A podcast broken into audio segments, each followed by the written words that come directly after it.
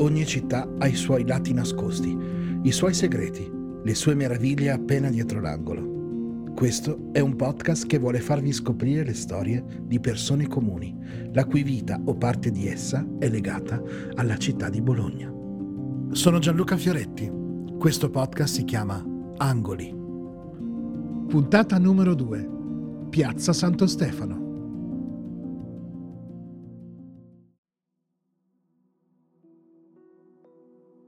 7 marzo 2003. Piazza Santo Stefano. L'inverno sta finendo. Si inizia a respirare già l'aria della primavera, ma è un'aria strana, un po' particolare. Il fulcro della storia di oggi è probabilmente l'amore. L'amore di una coppia per la propria città, l'amore per la medicina, l'amore per il volontariato. Essere un volontario è una scelta importante significa dedicare il proprio tempo e le proprie energie per aiutare gli altri. L'articolo 1 della Carta dei valori del volontario cita Volontario è la persona che adempiuti i doveri di ogni cittadino, mette a disposizione il proprio tempo e le proprie capacità per gli altri.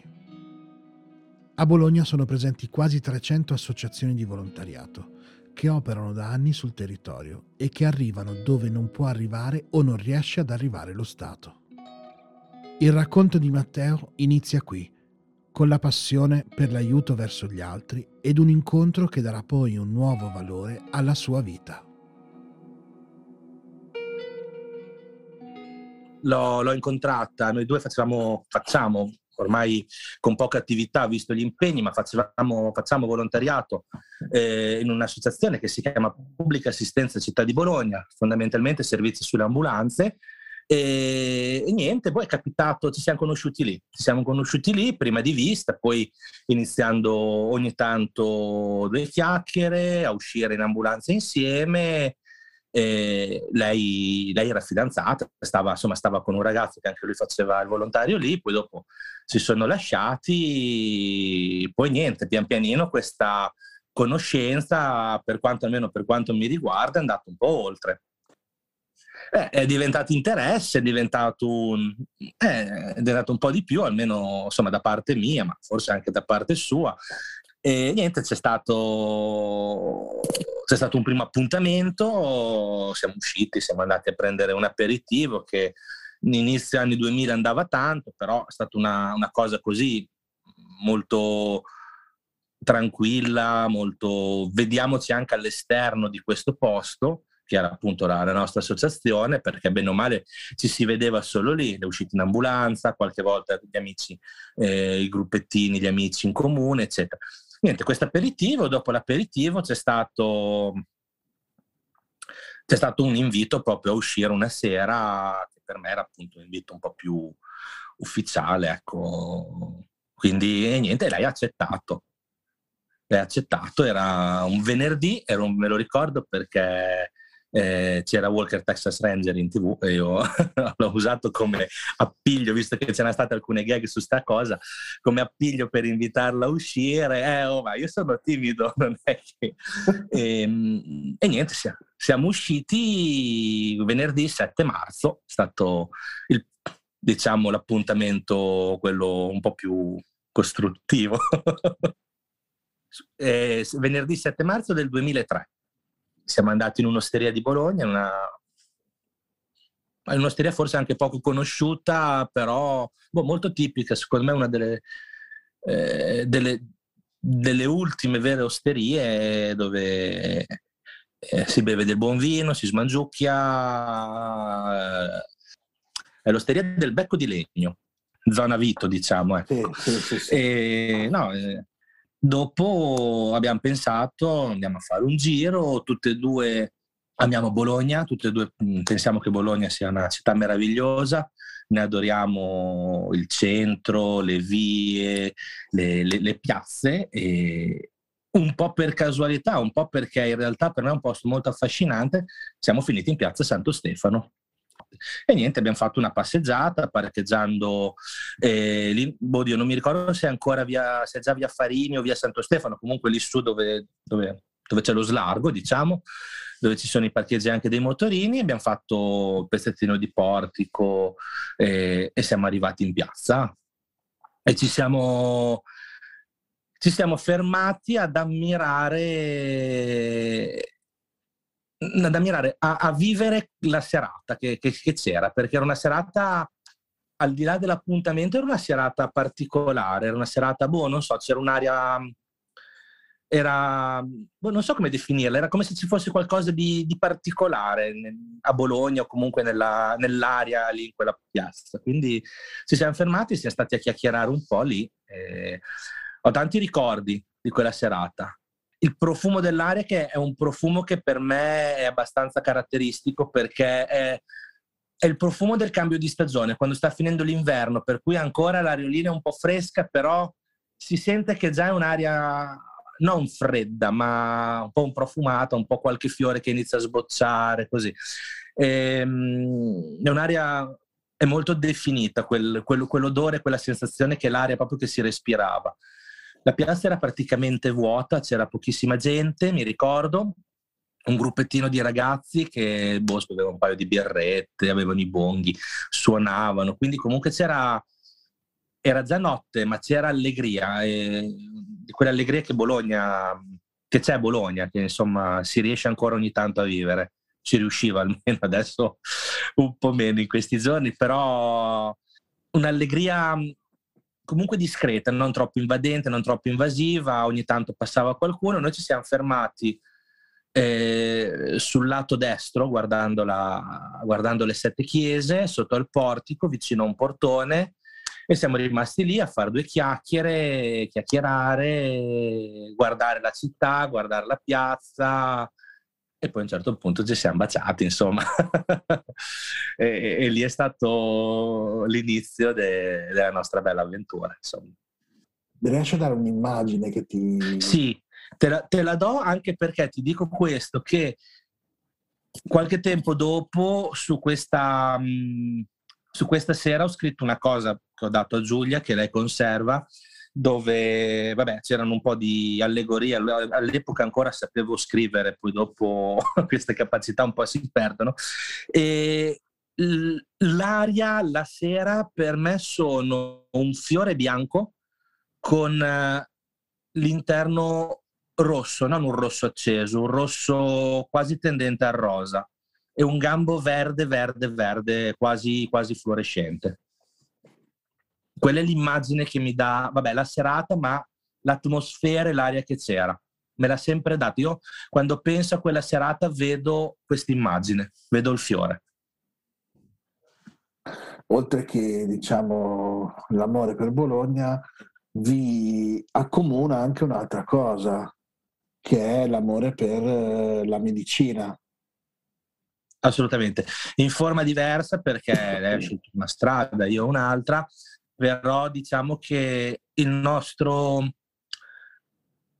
la nostra affinità, che probabilmente è nata nell'ambiente in cui ci siamo conosciuti, quindi dove facevamo volontariato, ma che ci accompagna e per forza delle cose ci deve accompagnare eh, perché è un sentimento condiviso, eh, il poter aiutare gli altri quando ne hanno bisogno. Quindi non a prescindere perché bisogna per forza aiutare, essere altruisti, fare volontariato. No, quando ne hanno bisogno da un punto di vista di salute, che può essere fisica, mentale, insomma, quello che si, per le nostre capacità, però è l'aiuto, l'aiuto per gli altri nell'ambito, diciamo, della, della medicina o comunque della, dell'assistenza eh, sanitarie, forse perché è quello che ci piace fare ed è quello che sappiamo fare. Ecco. Quindi diciamo... Però viviamo tutte e due.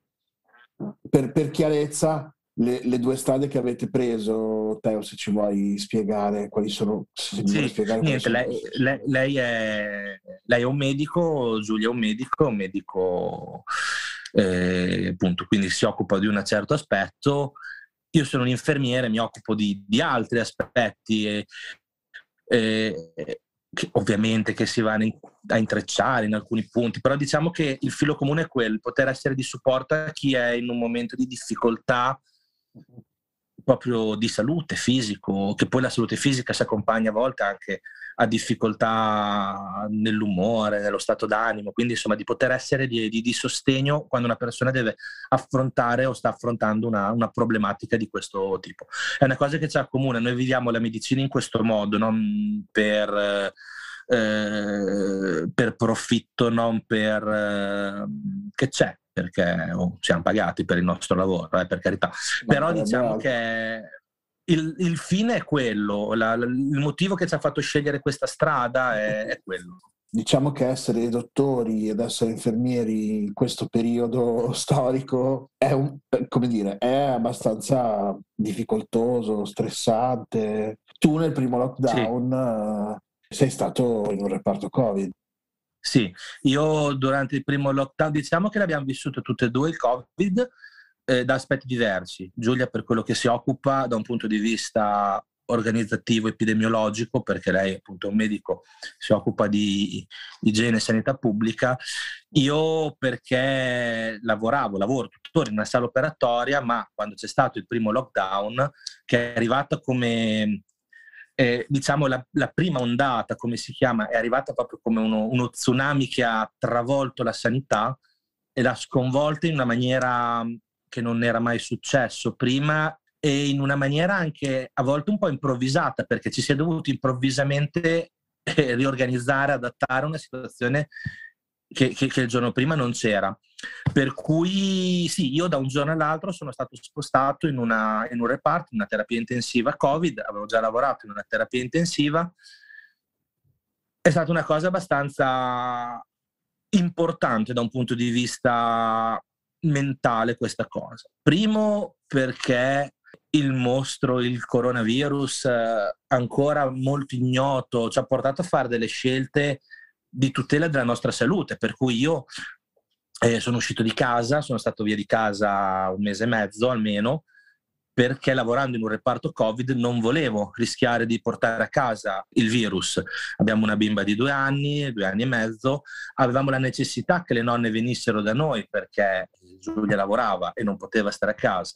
Io lavoravo e non potevo stare a casa anche eticamente non mi, mi, metti ad assistere persone in questa pandemia, non posso dire signori io sto a casa, tanto c'è una cinna piccola, eh, è veramente brutto. Per cui dovevamo tutelare nostra figlia, dovevamo tutelare le nonne, io ero estremamente esposto, abbiamo fatto questa scelta.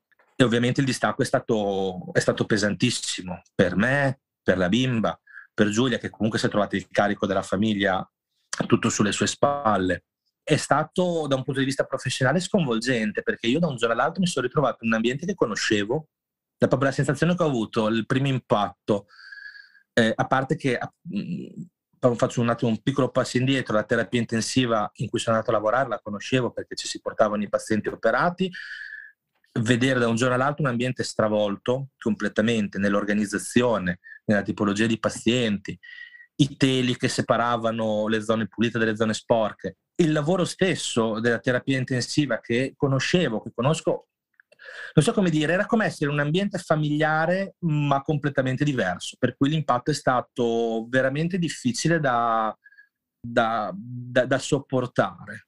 Poi ovviamente il lavoro e la necessità prevalgono, ci si rimpara, ci si reinventa, si prendono le proprie consapevolezze, le proprie routine e se abbiamo affrontato questo mese e mezzo, ho lavorato questo mese e mezzo in questo reparto cercando di essere il più utile possibile a chi purtroppo si trovava lì.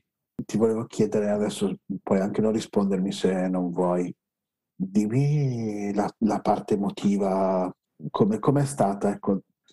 Allora, come dire, è stata... Allora, passata la paura, cioè diciamo che l'inizio la paura era per il coronavirus.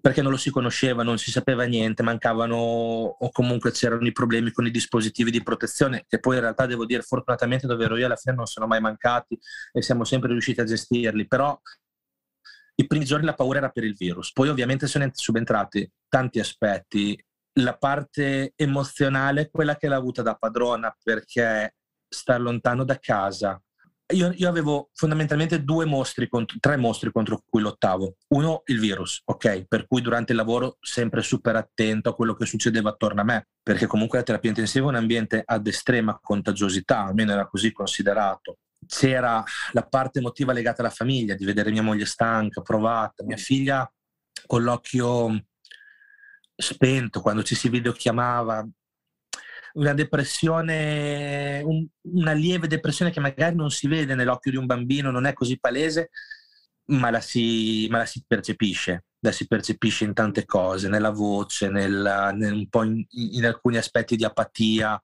per quanto chi stava a casa cercava di fare di tutto per tenere la bimba attiva, cioè, diciamo che è una bimba di due anni che un giorno andava all'asilo, giocava con dei bambini, il giorno dopo è stata obbligata a stare chiusa in casa. E per fortuna che noi abbiamo una casa grande con delle possibilità che abbiamo potuto anche sfruttare, quindi poi c'è anche chi da un punto di vista ambientale è stato peggio, però si vedeva la, la, la sofferenza della bimba della situazione, del fatto che non c'era il babbo, lo si percepiva, e la sofferenza di chi era ricoverato in terapia intensiva, comunque di questi pazienti che stavano da soli, che spesso non potevano dare l'ultimo saluto a chi ai propri cari perché venivano addormentati e a volte non si svegliavano più. Per cui sapevi che era gente che moriva senza neanche aver potuto dire un ciao a mogli, figli, ai nonni, ai genitori, a chi è. E per cui stato, era veramente difficile vedere persone che ci provavano a respirare da sole, ma non ce la facevano perché eh, e quindi magari dopo una mezza giornata che stavano svegli si dovevano riaddormentare di nuovo rimettere magari il tubo in gola. E è stato un carico emotivo veramente impegnativo che poi adesso mi si spezza un po' la voce che comunque torna fuori ci vuole, ci vuole un po' perché passi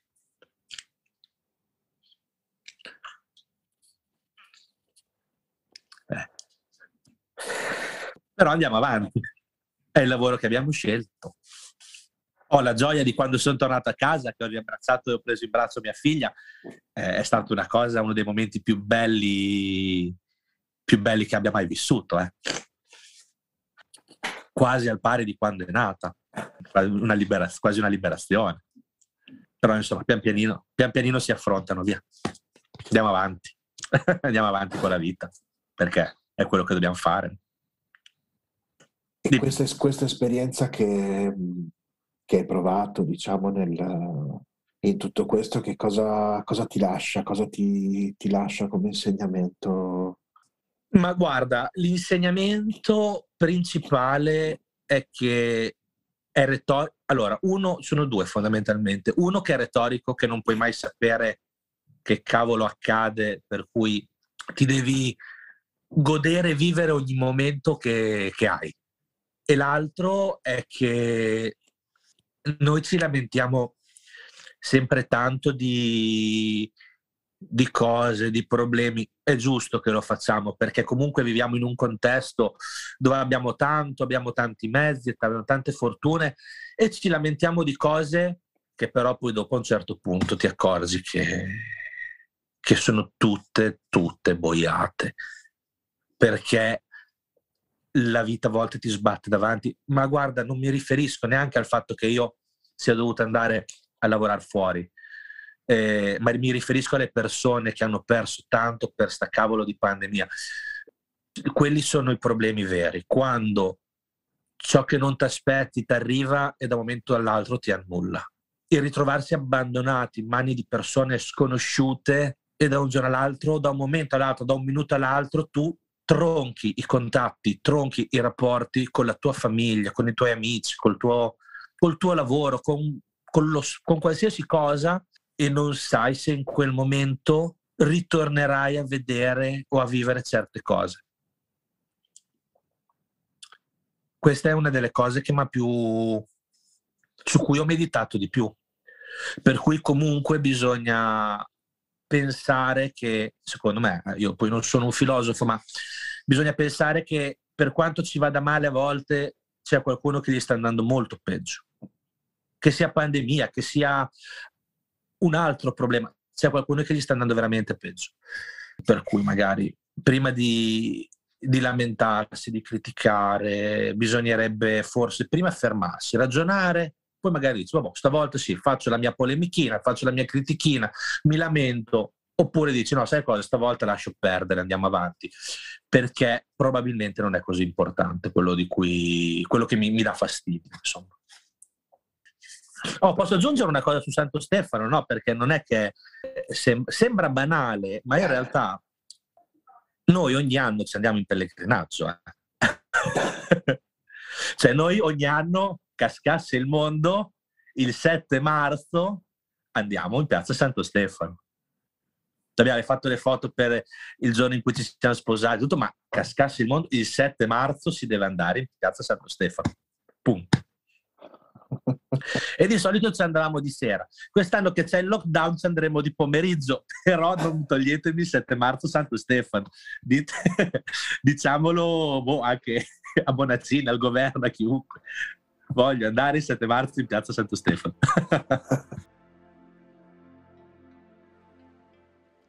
La lotta al virus ci ha cambiato tanto. Non siamo più le persone di un anno fa. I rapporti sociali sono più difficili, la diffidenza che io stesso provo verso altre persone è involontaria e mi mette quasi a disagio.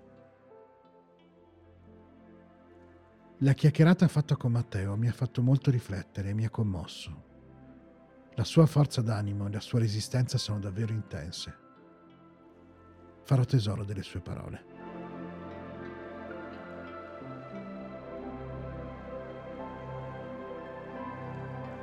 Se vi capita di passare da Piazza Santo Stefano e notate una coppia che parla amabilmente seduta sui gradoni, provate ad ascoltare cosa dicono. Potrebbero essere anche al loro primo incontro. Se parlano di Walker Texas Ranger, avvicinatevi. Se poi è il 7 marzo, allora sono Matteo e Giulia.